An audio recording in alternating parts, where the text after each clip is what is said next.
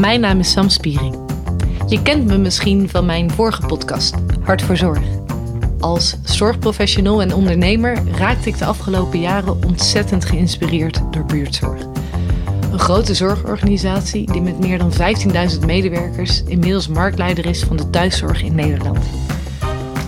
Buurtzorg werkt anders. Misschien wel revolutionair te noemen, volgens een aantal principes. De teams worden bijvoorbeeld gerund en geleid door de verpleegkundigen zelf in plaats van door managers.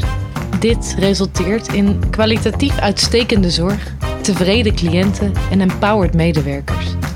En dat in een sector die de afgelopen jaren grote zorgen kent.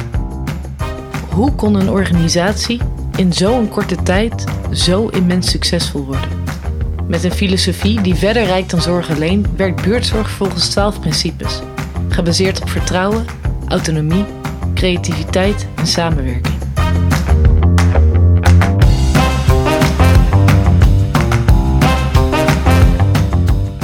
Ik reisde af naar Frankrijk om de allereerste grote podcast op te nemen met Jos de Blok, de oprichter van buurtzorg. Over deze principes, het ontstaan ervan en het geheim achter het succes van deze waanzinnige organisatie. Dit zijn de principes van buurtzorg. Welkom bij de podcast.